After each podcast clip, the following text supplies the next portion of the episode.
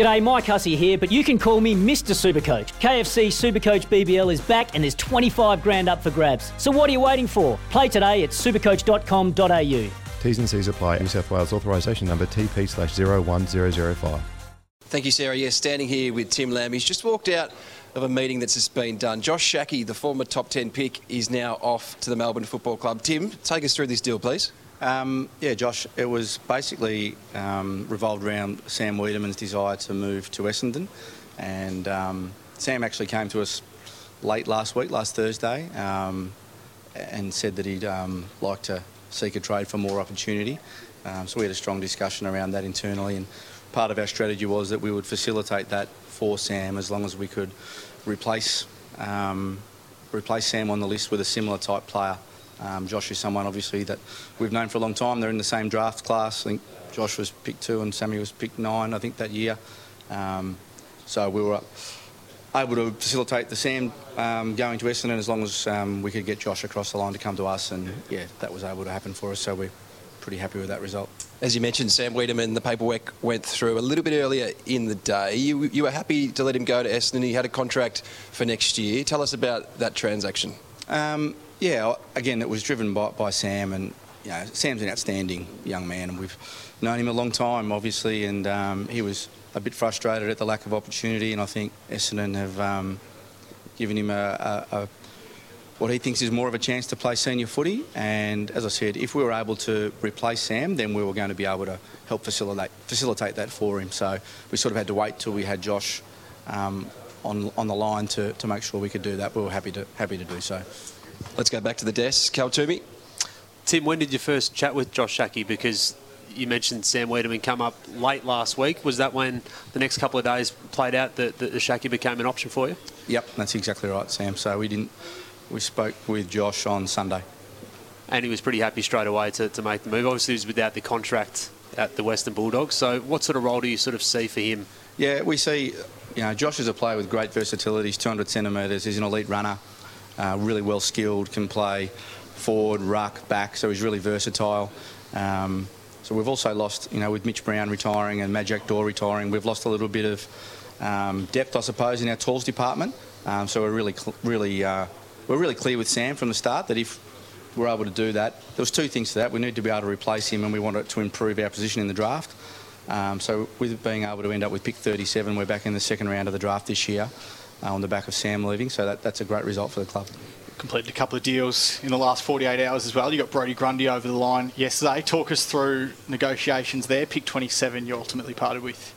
Yeah, and that was uh, Graham Wright and I had been speaking for a little while around Brodie, and I think uh, when you when you talk about that, we had an agreement you know, from our first meeting that we'd both deal really respectfully and keep Brodie in mind, and that we'd actually work together to facilitate that. So there was never any you know, argy bargy or, you know, we won't do this or we won't do that. So it was, it was pretty simple. We had an idea of what Brodie was worth and, and Collingwood did as well, and we were, we were able to get that done. So it was great to, great to get him to the club. Yesterday, he said he's, he's ready to chase the new dream. He's mm. had the, the, previous dream, he's ready to chase the new dream. How did you sell him the dream? Because there was competition for him. It's not as if he just turned left on Olympic Boulevard. yeah, we're just up the road, so I don't even think he has to change car parks. But um, no, there was there was significant interest from multiple clubs in Brodie. He, he didn't just meet with us; um, he, he, met with a number of others. Um, our philosophy was when we were, you know, we were starting to get quite concerned about uh, Luke. Um, so uh, we're really wedded to the to the two ruck option, the coach, and, and the footy department. We think that's the way to go for us. So when we when we met with Brody with Brodie, I've done it again, Cal. yes, we've done it. Brodie That's going to that's going to stick now, isn't it? Um, so when we met with Brody, um, our philosophy was uh, not just dip the toe in the water. Let's let's have a proper crack. Um, so um, we rolled out the we rolled out the skipper as well. I think he was a fair bit more excited to meet him than me. Yeah, so. take us into that pitch that involved Max Gawn because it's for some people it is difficult to see the two of them in the same team. But I'm fascinated that it was the skipper, who is the six-time All-Australian ruckman, leading the charge.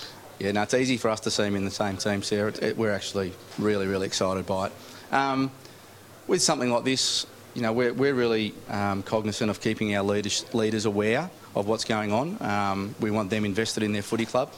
Um, so we didn't just say, we didn't just say, hey Max, we want to get Brody. Like we had, a, you know, some good discussions with Max about how it would look, and, and he was really on board from the start. He was super excited and, and happy to be happy to be involved in it. So You get two first rounders back for Luke Jackson.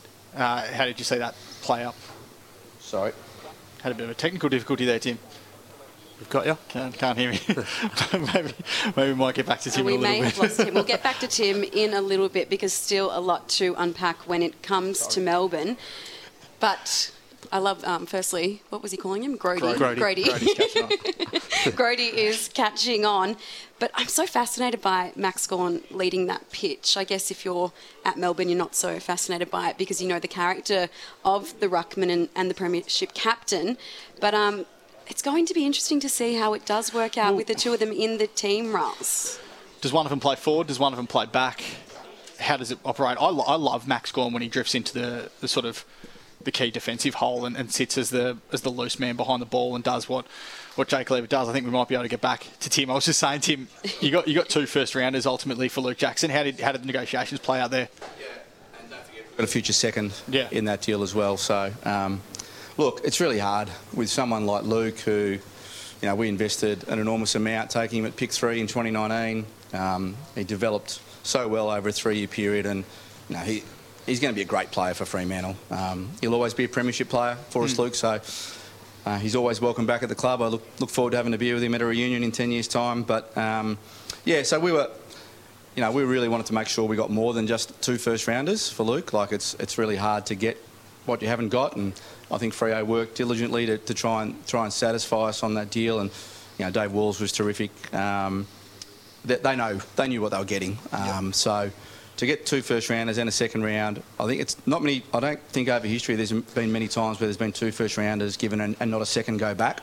So to walk into next year's draft with two firsts and two seconds into what um, I think the industry and we certainly think is a really strong draft. We're, we're really thrilled with, and part of our strategy with Luke was um, we want to replace the position, which we did with Brodie, and then we've got to try and replace the elite talent. So um, now you know, Jason Taylor and the boys are really excited about the hands we hold over the next two seasons at the draft. What about pick 13? Are you happy with what you see there?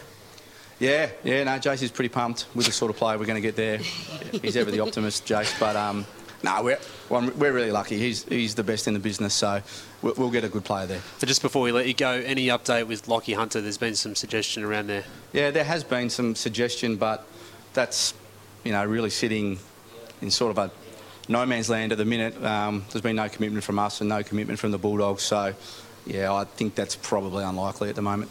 Tim, thank you for joining us on Trade Radio. No worries, thanks. Want to witness the world's biggest football game? Head to iCanWin.com.au, predict Australia's score with a crystal ball, and it could be you and a friend at the FIFA World Cup Qatar 2022 semi finals, all thanks to McDonald's. Maccas, together and loving it. TNC's apply.